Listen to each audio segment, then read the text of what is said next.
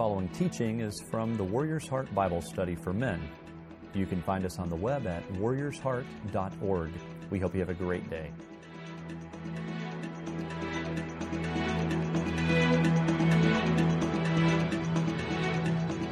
Michigan, where I used to live, they rode their motorcycles from Detroit down here to Houston, so I thought I should spend some time with them.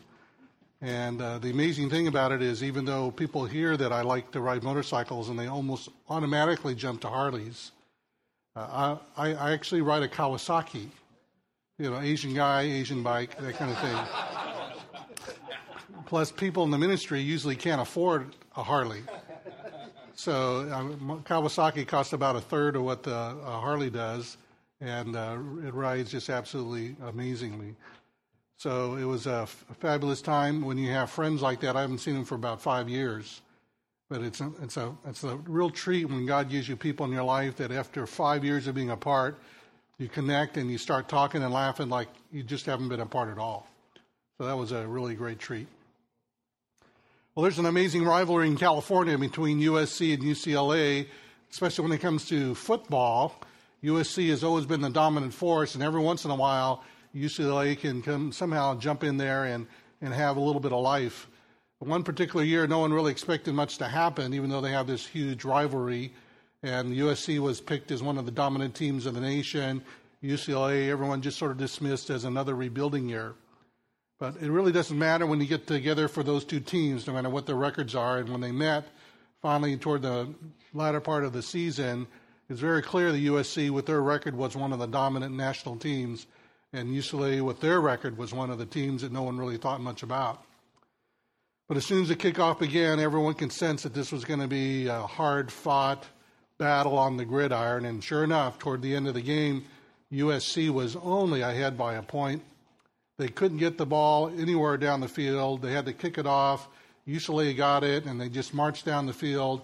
And within the last few seconds of the game, they stopped on the 30 yard line the coach looked at the clock. He knew that they were behind by one.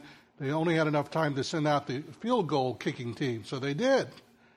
And the field goal kicking team was out there, and everybody in the stands were on their feet. They could sense that there was a possibility of a huge upset on the making. People were shouting and screaming, and the thunderous noise was just overwhelming. The coach was very confident in his kicker and his kicking team. And there's one thing that a coach wants from their kicking team, and that is the same thing done the same way like it's been done thousands of times. You don't want to do anything creative, anything weird. So the coach was really alarmed when he just looked out in the field and the kicker was shouting and gesturing wildly at the at the center, and the center was gesturing and shouting wildly back at the kicker. The coach almost called for a timeout, but then things settled down, so he let transpire what wanted to transpire, and he hiked the ball, and the ball was placed, and the kicker went up there, just like he had done thousands of times before, kicked the ball right through the uprights, and they won the game. The stands went wild. The only thing the coach was really curious about was not the thrill of the win, but what in the world was going on in the field between the kicker and the center. So when he finally grabbed the kicker and he pulled him over and says, What was all that going on out there anyway? Kicker looked at the coach and says, Coach, when you sent me out in the field and the offensive line came in, they, they all slapped me on the back so hard and told me good luck that they, they popped out both of my contacts and I could not see. So I was yelling at the center, I can't see. And the center says, line up here, a little more left, a little more right, then a little bit further back. Now, you're ready. So that's, that's what happened, coach. So when I kicked the ball, I could not see the uprights. I could barely see the ball. So, coach, it was a kick of faith. And in the midst of all that noise, that's the last thing the coach heard from his kicker before they carried him off as a hero of the game.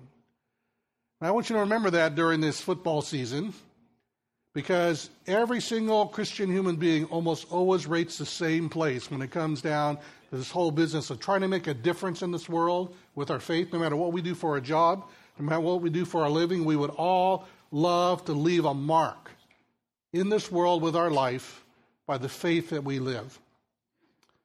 But the real question sometimes is if we want to learn how to live a life of faith, probably the first person we'd want to go to and consult with is probably not a field goal kicker we probably want to do something with regard to our faith that's going to make a difference in the lives of other people. And so maybe we should go to see what really attracts the attention of Almighty God when it comes to the kind of faith that we can be living.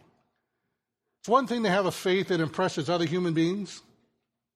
But what about a faith that always impresses Almighty God?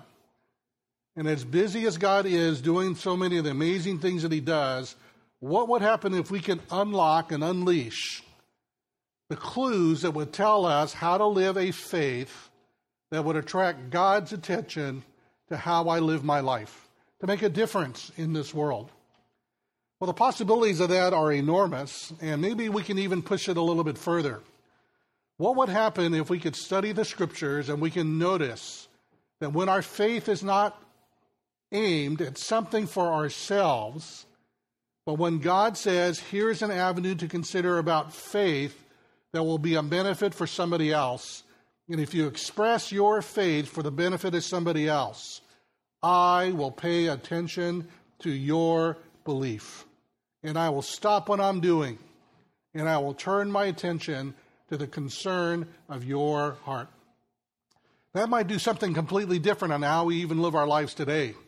If our faith could be focused on the benefit of somebody else, that would attract the attention of Almighty God when He would do something supernatural for someone other than me. Keep that in mind as we read through this portion of Scripture from Mark chapter 2, beginning at verse 1. Mark chapter 2, beginning at verse 1. This is what the Scripture says. A few days later, when Jesus again entered Capernaum, the people heard that he had come home. So many gathered that there was no room left, not even outside the door, and he preached the word to them. Some men came bringing to him a paralytic carried up by four of them. Since they could not get him to Jesus because of the crowd, they made an opening in the roof above Jesus, and after digging through it, lowered the mat the paralyzed man was lying on.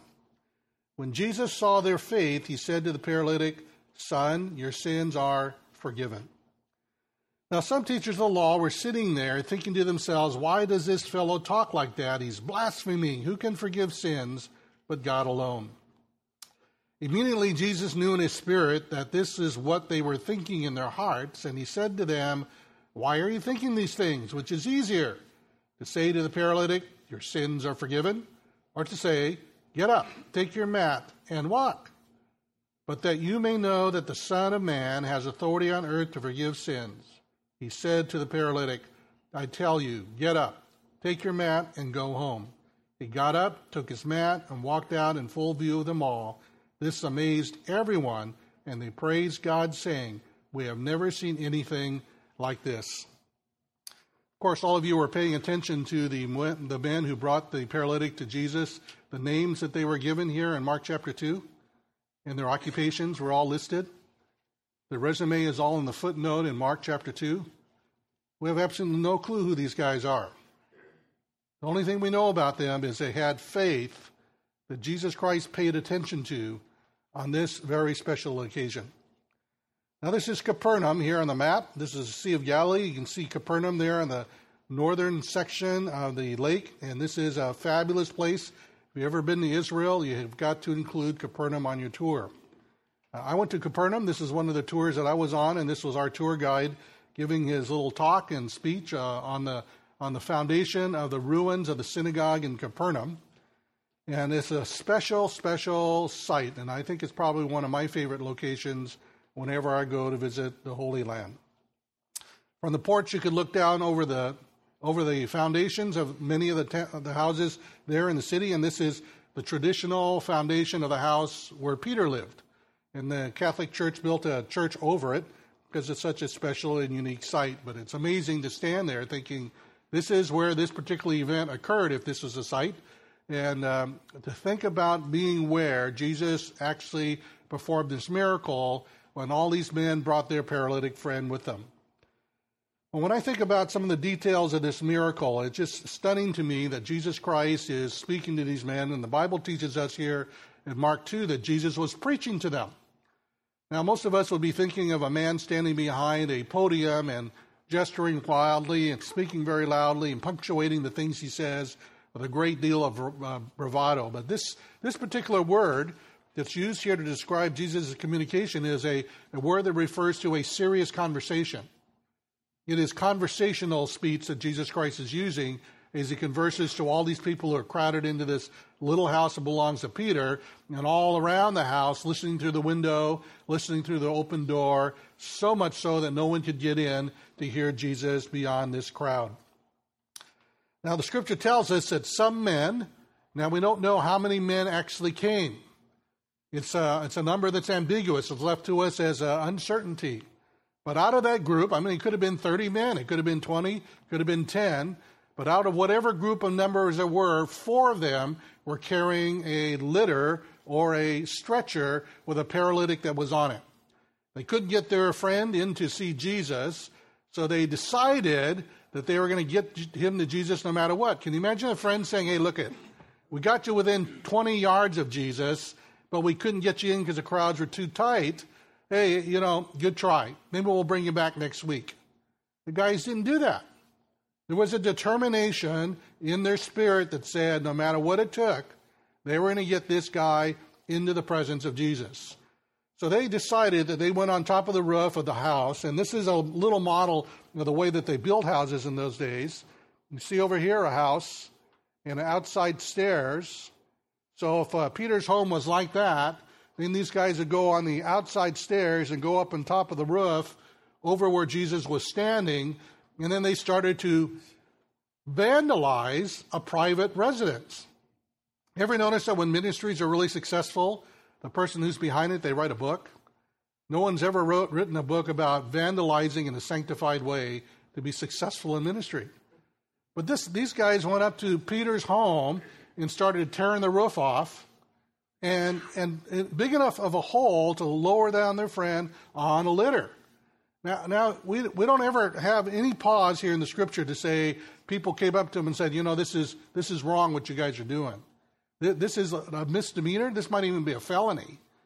But for some reason, the faith overshadowed the desire to get this man to Jesus.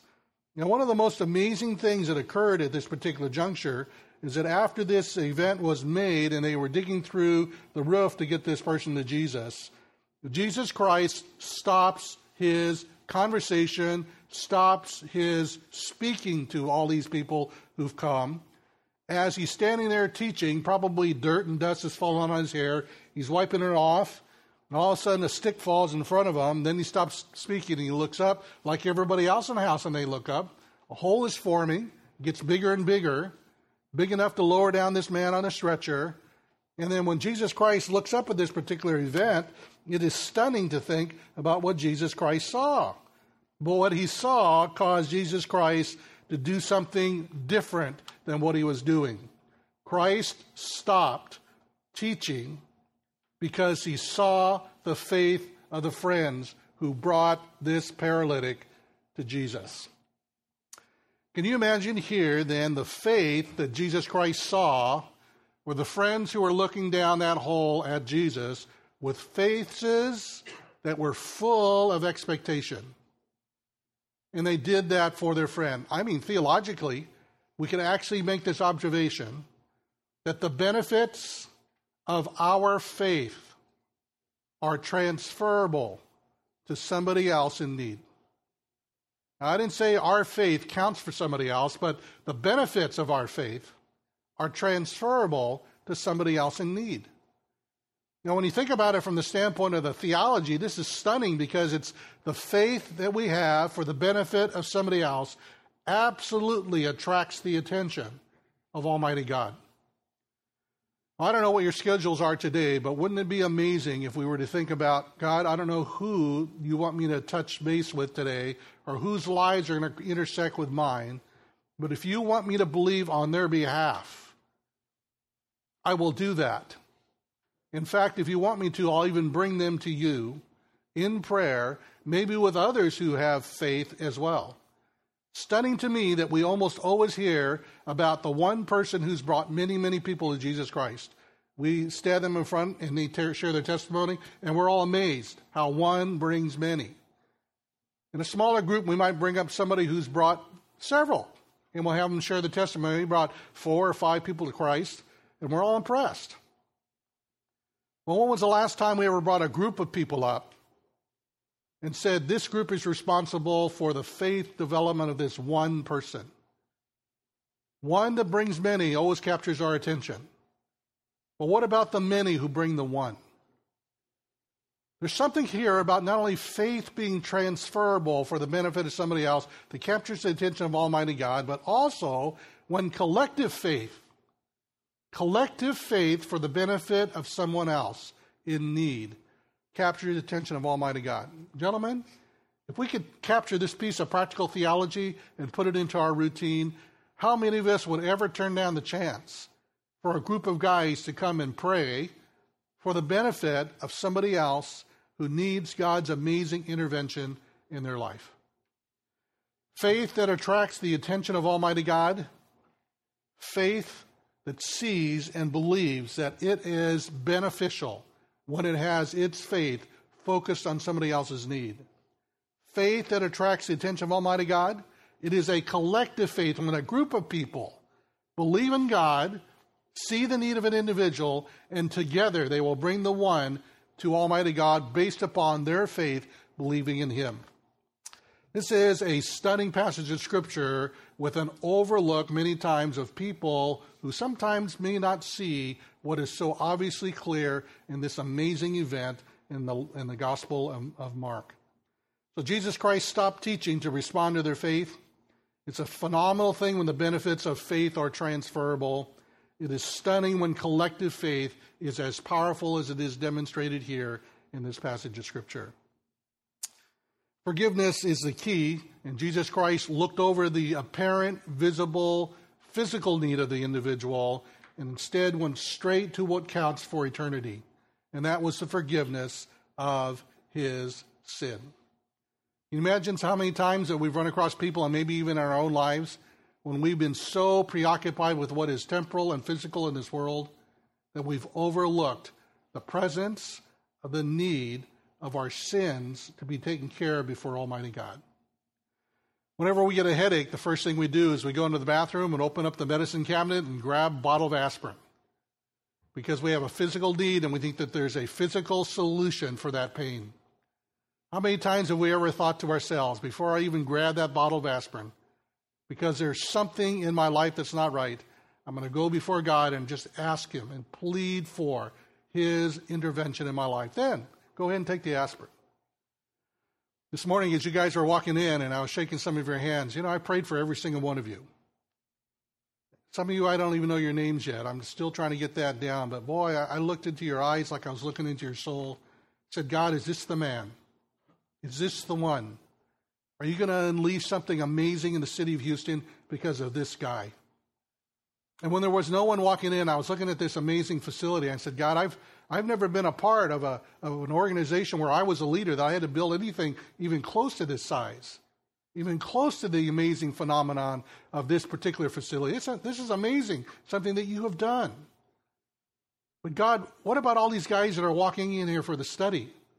You, you, you want to raise up some guy to stimulate them to start to pray and bring their faith to capture your attention for the city of Houston. And God, can you do something here for the city of Houston that will not just be for our glory, but for your glory? Maybe this collective group of guys can put their faith in together for the benefit of changing this city for Jesus Christ. Something very powerful when men get together. And I, I, man, I'm so thrilled that you guys are here. When men give up what they can use for themselves for the benefit of their collective presence to do something for Almighty God, it is amazing. I'm, I'm thrilled and looking forward to the month of November because uh, one of my students in the past who graduated uh, is pastoring a church in York, Pennsylvania. He's been there now for about, uh, he's been there now for just a little over a year. And God, is, God has brought probably over 200 people to Christ because of his ministry. And they have a men's ministry that I get to go and speak at when I go up there in November. And that men's ministry grew out of nothing. They didn't have one before he came. He's been there for about a year and a half now. He says, Bruce, come ready to throw it down because 300 men are showing up that morning and they want to hear a word from Almighty God. Man, I'm stunned. It is amazing when men get together and there's this synergy and collectiveness about their faith where they focus on their life living in this world to make a difference for Jesus Christ because they are breathing air. Their hearts are beating and thumping for one simple purpose, and that is to make a difference for Jesus Christ. York, Pennsylvania? Who ever heard of York, Pennsylvania? That's out in the sticks, it's in the country. But who's ever heard of Houston? Absolutely the entire world. A city that is now becoming a global city. And maybe we men can make a difference of unleashing Almighty God to make an impact and touch this city for Him. If collective faith can do something amazing, maybe one of the most phenomenal things that we could possibly do as a group of guys is to ask ourselves if this guy, if these group of guys brought this paralytic, and now it's in inspired scripture to capture the attention of Almighty God, how many of us can bring guys together for the purpose of saying, let's see what God could do to unleash Himself through our faith and belief in Him for the benefit of other guys in this city? Well, bring some of these guys to Warrior's Heart. And we're not here just to, to glorify ourselves with numbers, but we are here to ask God one very simple thing. Not to make us smarter, but hopefully we're getting there as just a beneficiary of all this other stuff. But can we see God use our lives together to start a fire, to do something that will change the city of Houston and make it a tremendously bright light for Him here in the fastest growing city in the United States? Sins are forgiven. It's not just about getting together. Doubt of the teachers is going to be phenomenal. They were thinking themselves, thinking the same thought, critical and negative toward Jesus. Now, this is one of those fascinating passages of Scripture. Jesus knew exactly what they were thinking. You ever been in that kind of situation? All of us who are men, who have the privilege of being married, know what that's like. You had a thought, your wife looks at you and says, What are you thinking that for? Ah, I wasn't, I didn't say a thing. I know you didn't say anything, but I know you well enough. I know you. Boy, when my wife says that to her, to me, I'm thinking, man, oh man, this, this is amazing. It's a prophetess in my own home. And Jesus Christ does the same thing to these, these critical guys. And these critical guys are thinking, who can forgive sins but God alone? Their theology was right, but their application was wrong. They failed to see that Jesus Christ was God and he had the prerogative to forgive sins, just like his own identity declared that he could do that. It's an amazing phenomenon, and we know what's right, but our application is terribly, terribly wrong. Forgive sins, God alone, that's an exclusive privilege of him.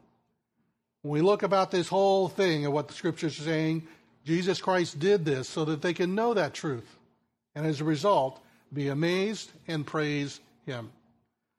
I asked myself in the preparation of this lesson, when was the last time I was a part of anything that I was amazed at Almighty God?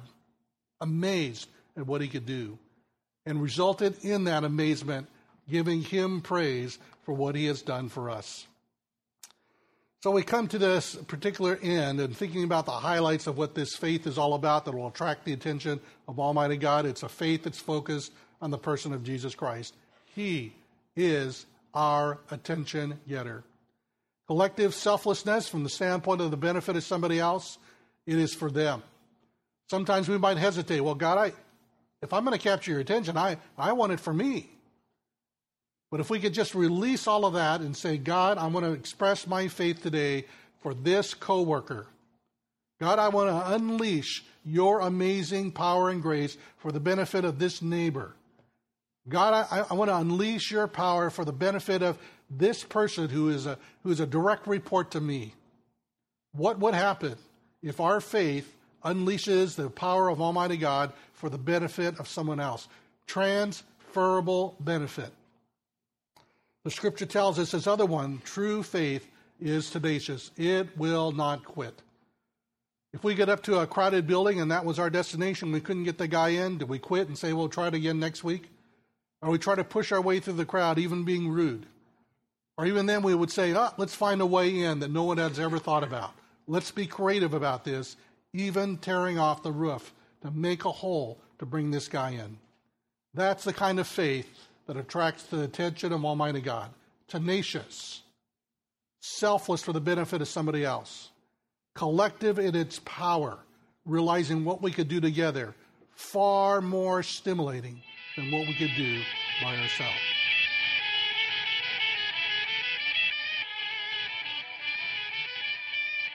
Thank you for joining us on this week's podcast.